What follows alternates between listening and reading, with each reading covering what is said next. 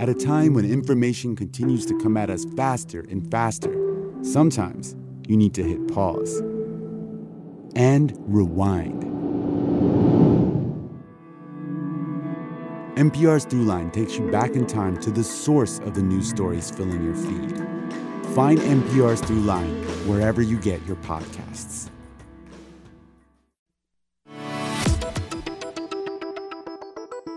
Welcome to Florida Matters. I'm Steve Newborn. Well, flood insurance may seem like a dry topic, but if you get a direct hit from a storm and you don't have it, you might be swimming up to your ears in financial trouble. Most people have homeowners insurance, it's a requirement if you hold a mortgage. But many people don't know that if your home is damaged by rain or high water, that insurance may not cover the cost to rebuild and there are many changes in the way the federal government is looking at flood insurance, changes that could hurt you squarely in the wallet. We're going to look at that today with our two guests. Brendan Rivers is an environmental reporter with our sister station, WJCT in Jacksonville. And Jake Holehouse is president of HH Insurance based in St. Petersburg. Welcome to the show. Thanks, Steve. All right, Jake, you were uh, one of the speakers recently at a, at a flood insurance seminar in Treasure Island. Do you find that most of the people who go to these things are really underinformed about what flood insurance really means? You know, I think it depends on the area.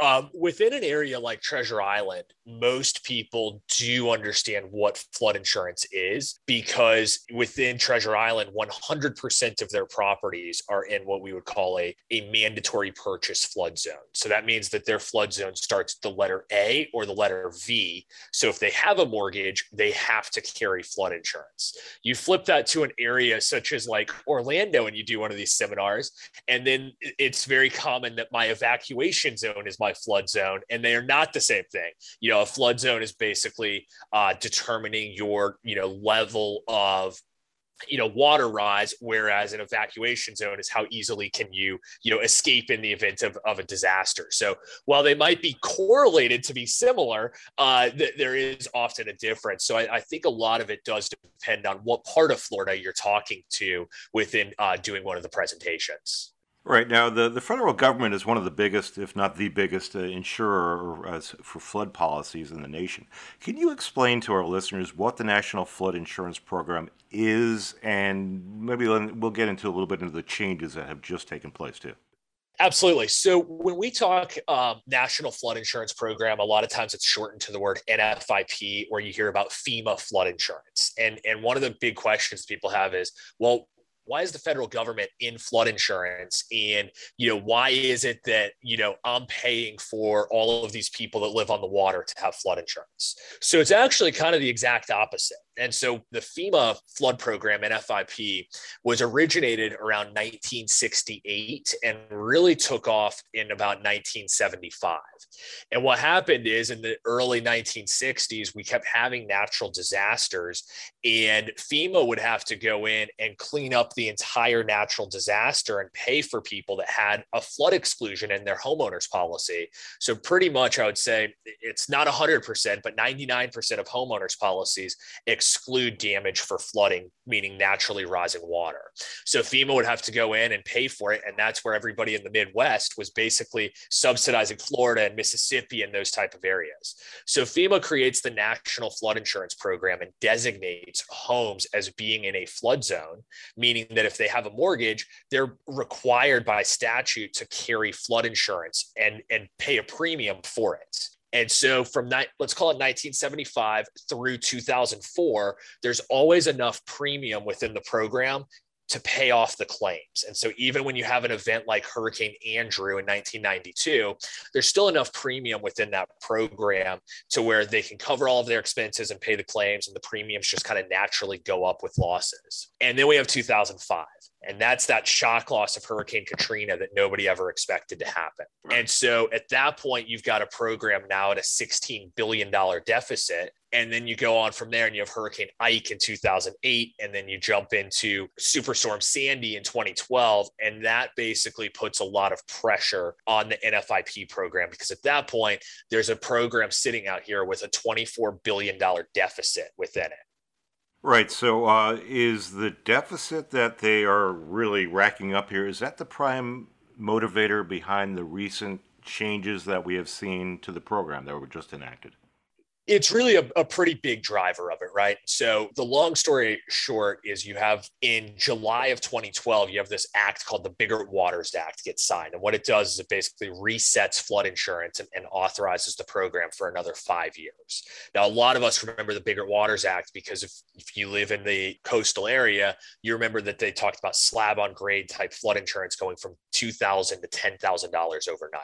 The other pieces that were bullet points within that Biggert Waters Act is one of them was we have to pay off the deficit from Hurricane Katrina and we have to modernize how rates are calculated and take into effect things such as sea level rise and, and, climate change happening within flood insurance. And so a lot of the changes that we're seeing today go back to the Biggert Waters Act. And a lot of the Biggert Waters Act goes back to Hurricane Katrina. And, and so it's basically, you know, 15 years or so of, of basically formation occurring that's now creating a, a huge change uh, to the flood insurance program. All right, risk rating 2.0. It's kind of a dry kind of name there, but it, it packs a big wallop. Tell our listeners what are some of the biggest changes calculating how much you're going to pay for your flood insurance through risk rating 2.0.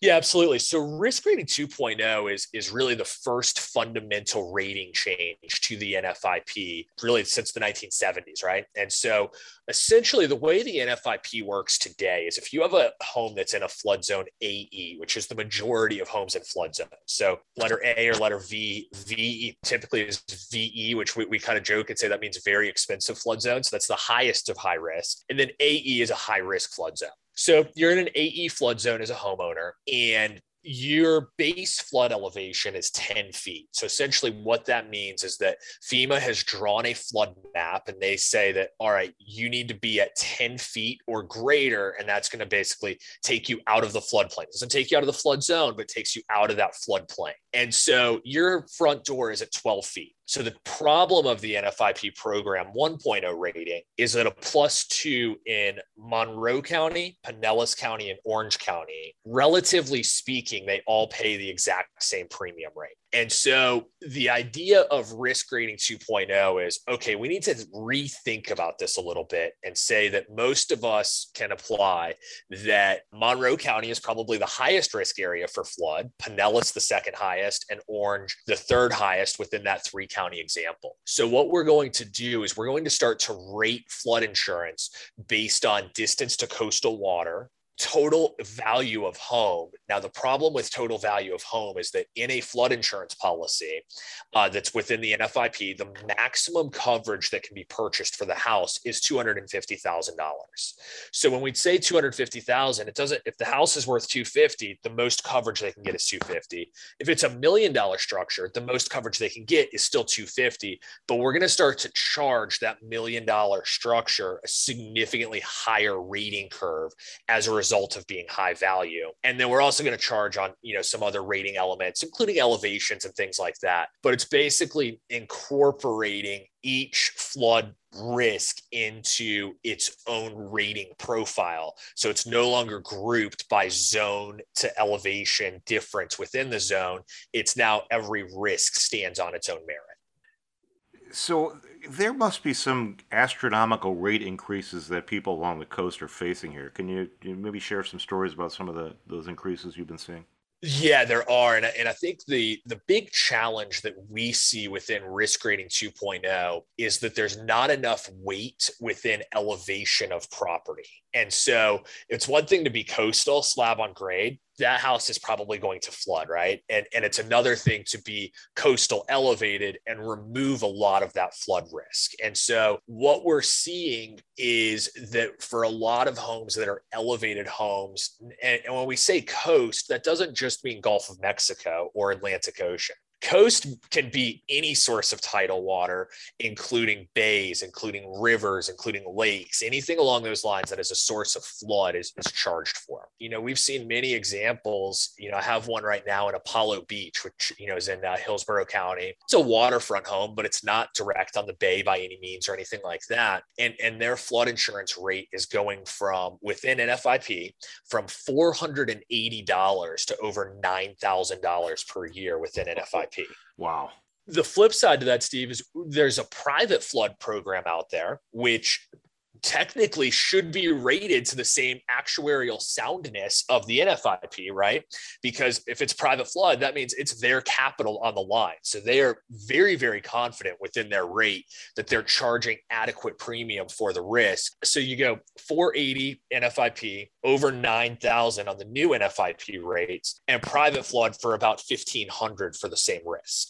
So that's where we're seeing some large discrepancies within the NFIP rating based on that higher value home because in that case it is about a million five house. And so that's what's driving that risk up. All right uh, so you know in this home in apollo beach that had a 20 to 30 percent or times increase are you hearing stories or you have a feel for if anybody's going to be chased out of their home basically because they can't afford it right yeah, and I think that's one of the you know scary parts that we look at, right? And so when we talk about risk rating 2.0, what we see if we look at it at a statewide level is we have 20% of Floridians are going to see an immediate rate decrease. Well, that's good news. That means the 20% have overpaid for flood premium. The bad news is that means 80% are going to see an increase. So when when risk rating 2.0 comes out, um, in March 2021, a rate chart gets released. And on this rate chart, what it does is it shows that 68% of Floridians are going to see a rate increase up to about $120 per year. You then have an additional 8% that are going to see it between 120 and 240 per year. And then you have 4% that go above that. So essentially, to us as an insurance agent, we're seeing this and it says 96% of current policyholders will either see you know, a rate decrease or up to $240 per year of an increase. Well, it sounds really good, right? The downside to that is that as we think about that $480 example, within an NFIP flood policy, there is an 18% rate cap. What we do, still don't know is what the long term effect of this is over a 10 to 20 year time horizon. And so, do I think that somebody will get immediately priced out of their house? No, that's probably not going to happen because we have this 18% rate cap. However, if somebody is living in their house today and they go to sell their house and the buyer gets a flood quote and sees that it's going to $9,000, they might not be as motivated to want to purchase the home because they're starting to look at that affordability aspect on it. So I guess it's it's a two-part answer. Today, no, I don't see that that happening because it goes 480 to like, you know, 550 type range, right? Like still not going to price you out of your house. But in 10 years is now it's 4500 and you're on a fixed income. That is the downside that could happen on it. Yeah, you mentioned that uh, this affects not just you know the Gulf side and the ocean, but also low-lying areas, uh, maybe even floodplains. So, uh, are, are, we seeing maybe some people in lower-income areas that are going to get hit by this, and maybe a lot of them are just in no position to afford these increases?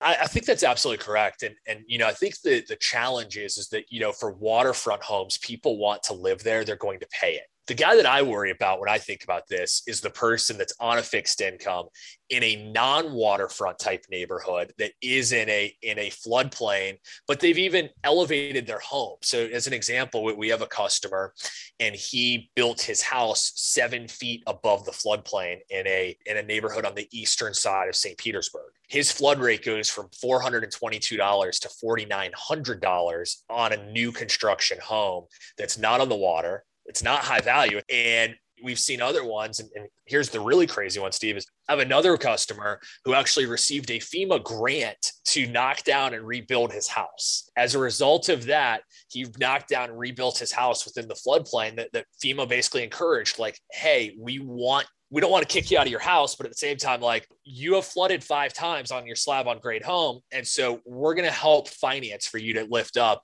And he goes from 422 to over 3,500. And so those are the ones that I really worry about are not the, the big homes. They're those moderate homes that are not on the water that have, you know, followed the law by elevating their house. And now they're still over 10 years seeing huge rate increases. Yeah, and uh, how about renters as well too? People who live in apartment complexes, condos, that sort of thing. Um, they are probably going to be passed on the cost of this too, right? Uh, you're seeing instances of that. So basically, for a condo association, they purchase flood coverage through their HOA. And so essentially the HOA buys the coverage and then passes it on via monthly uh, fees for living in the condo association. And we're seeing condos, you know, take 5x to 10x type rate increases in these coastal type areas. So condos will not see the flood rate direct to the condo unit owner, but they will see the flood rate come through via their HOA fees increasing on an annual basis to cover the increased cost of flood. You know, a lot of people believe that, you know, people like you and me, well, maybe not you, but at least people like me, are subsidizing the cost of people to live on these palatial homes on the coast, which, you know, with climate change and rising sea levels is only going to keep getting worse. Um, do you believe that this might allay the concerns of some people that they're not paying their fair share, that we're you know, I say we, some some of the people who live inland, lower income people, are unfairly subsidizing the lifestyles of people who could afford to pay their own way. So I think there's two ways to look at it, right? And I think that one of them is so if your coverage limit is two hundred fifty thousand dollars and your rate goes to ten thousand dollars, and you're paying off your your uh, coverage every twenty five years to be in the house, that might be a little bit to the other side. I think we can all agree that four hundred and eighty dollars is too cheap for flood insurance on a waterfront home, regardless of elevation. But ten thousand is probably the other side of that so then I get into the concern, and this is kind of outside of insurance, but more so to risk management at a community level, right? Is so then a lot of people say, well, I'm not going to build new because I'm not going to really see the rate decrease as much as as it needs to to justify uh, building a new house. So I'm going to keep my low lying house and I'm just going to self insure it. So then what happens really fast? You have a hurricane come, and now you don't have NFIP premium sitting there and NFIP paying the claims. So now we as a community end up actually subsidizing it even more. So I, I think that it's in a very short term look that that is a potential but in a long term look as to the tax basis that supports all of us you know community wise that are on some of these homes and now there's no NFIP funds to to pay for people to rebuild. So now we have to subsidize it even more. And, and so I think that yes and no, it, it really just depends on on the picture that you look at. All right, that's an interesting way of looking at it. Uh, Jake, anything else you want to have any final thoughts on this topic that you'd like to share with us? Yeah, so you know, I think that what I'd say is if you're in a flood zone, this is really, really big changes. For those who currently live in the house, you're not going to see the change happen until after April 1st, 2022. So April 1st, 2022, then from a renewal basis, it will start rolling onto your renewal. So if you renew in August, you're not going to see it until August of 2022 in terms of the changes. But I would encourage you to inform yourself and talk to your current insurance agent as to what does it look like for your house and that way you can start to plan and make long-term plans for does it potentially price you out of your house and you should know that now compared to in 10 years from now and so i would encourage you to start talking to your insurance agent and understanding how these changes affect you personally Alrighty, thank you very much for the advice. Jake Holehouse is president of HH Insurance based in St. Petersburg. Thanks so much for being on Florida Matters. Thanks, Steve. We're talking all things flood insurance on Florida Matters. We'll be right back with a look at climate change after this short break.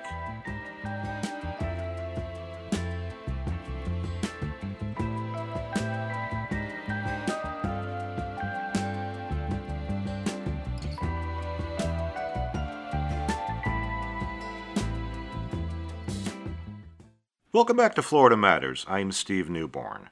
We're taking a look at the changes in the federal flood insurance program and how that is being affected by climate change. We're talking with Brendan Rivers, an environmental reporter with our sister station, WJCT Public Radio in Jacksonville. Welcome to Florida Matters, Brendan. Thanks for having me, Steve. Thanks so much. I appreciate it. So, you've been doing a bunch of stories on flood insurance and the Risk Rating 2.0, which is such a federal bureaucratic sounding name.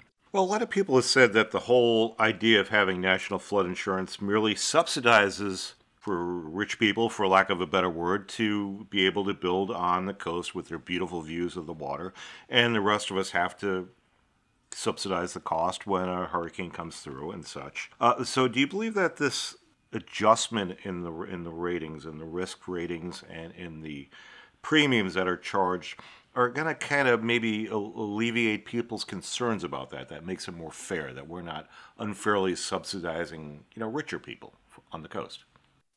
I definitely think that this should help address that concern, and that's something that FEMA is pointing to as as uh, sort of justification for implementing this program now. The this new risk rating system is is going to make the premiums tied specifically to the risk profile of the individual property instead of having that um, sort of group rate for for homes in a particular flood zone. So I, I think in that sense, yes, it, it, it should make those expensive homes on the on the coast see their premiums rise a lot more than the the less expensive homes, the more uh, middle class homes that you see just sort of in that same area, but maybe not necessarily right on the coast. Well, you know, another argument is that a lot of people believe that we shouldn't be building in these floodplains and along the coast to begin with, right? Um, with the risk of global warming and rising sea levels is just going to keep getting worse and worse. Um, do we foresee maybe a risk rating 3.0 and 4.0, kind of like when Microsoft comes out every couple of years with a new program? uh, that I don't know the answer to. Uh, it, it's it's certainly possible, but I mean, the question right now is is risk rating 2.0 actually going to survive because there are so many elected officials who are already coming out and speaking against it. Uh, Florida Senator Marco Rubio, I think, recently sent a letter to Joe Biden basically telling him to stall uh, the, the implementation of risk rating 2.0 because he's concerned about what it'll mean for uh, policyholders who are seeing huge premium increases. And we've seen in the past when uh, there have been efforts to fix this program, politicians go back on it. They they get rid of it. Uh, so in in 2012, uh, Congress passed what's called the Biggert Waters Flood Insurance Reform Act, and this was really the first attempt to really fix some of these major problems that have been plaguing the National Flood Insurance Program. Uh, it, it required a lot of things. It required FEMA to produce updated floodplain maps, improve local building code enforcement, and get rid of insurance subsidies for properties uh, and move toward charging premiums that more accurately reflect uh, risk. But just a little over a year after they passed this in 2012, they passed uh, another law, the Menendez Grimm Homeowner Insurance Affordability Act, which rolled back a lot of the strongest provisions in the Biggert Waters Act, uh, kind of putting the National Flood Insurance Program back to where it, it, it is now. Um, so I, and, and there's there's lots of research that's been done that kind of shows elected officials in the U.S. tend to not get behind measures to uh, prevent things. They, they don't get behind mitigation effort, uh, but they do support things like uh, disaster relief. So the, those those big relief packages to help people fix all the damage that was done after a disaster. Um, and I think we're just kind of seeing the same thing. And and just kind of tangentially, I, I always find it fascinating that when we're talking about climate change, a lot of these things very much mirror what we're seeing with the coronavirus pandemic. It's people being resistant to these mitigation efforts, so vaccines and mask mandates, but they're very much about supporting these things that can help after the the problem has already struck. Right, clean clean up the mess basically after it's all done. Um, are we seeing any other, uh, you know, opposition in other states to this too? I, I, believe in New Jersey, you you've written that the governor has tried to restrict coastal development and didn't get anywhere. Right? He was stymied by the land developers who seem to have a lot of the money. Right? Um, are we are we seeing opposition in other states as well to this risk rating 2.0? Yeah, definitely. Um, I know I, I, looked at two things uh, when I was working on on my story. One was there was just some city council in Texas that unanimously passed some non-binding resolution, just kind of in opposition to this change. And uh, Representative Steve Scalise from Louisiana is is working pretty hard to oppose this program. And I think there's all these other major political actors are, are coming out in opposition to this. I think Chuck Schumer recently said he's opposed to it. So it's all across the country. People are not necessarily happy about this. I mean, it's it's increasing premiums. It's it's higher costs for people, and we are in an economy still where a lot of people are struggling. That's understandable. But at the same time, this this program is is, is broken basically as it is, and something has to be done about it. Because if we keep doing what we have been doing, which is just these periodic reauthorizations of the program, not actually addressing the problem, the amount that this program owes is just going to continue to grow as climate change fuels worse and worse disasters.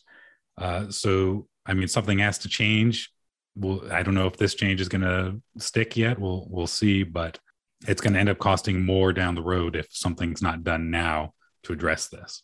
Well, Brendan, people usually have alternatives. Um, you know, is there private flood insurance? Is that affordable? Are we seeing the rates for that go up too as well?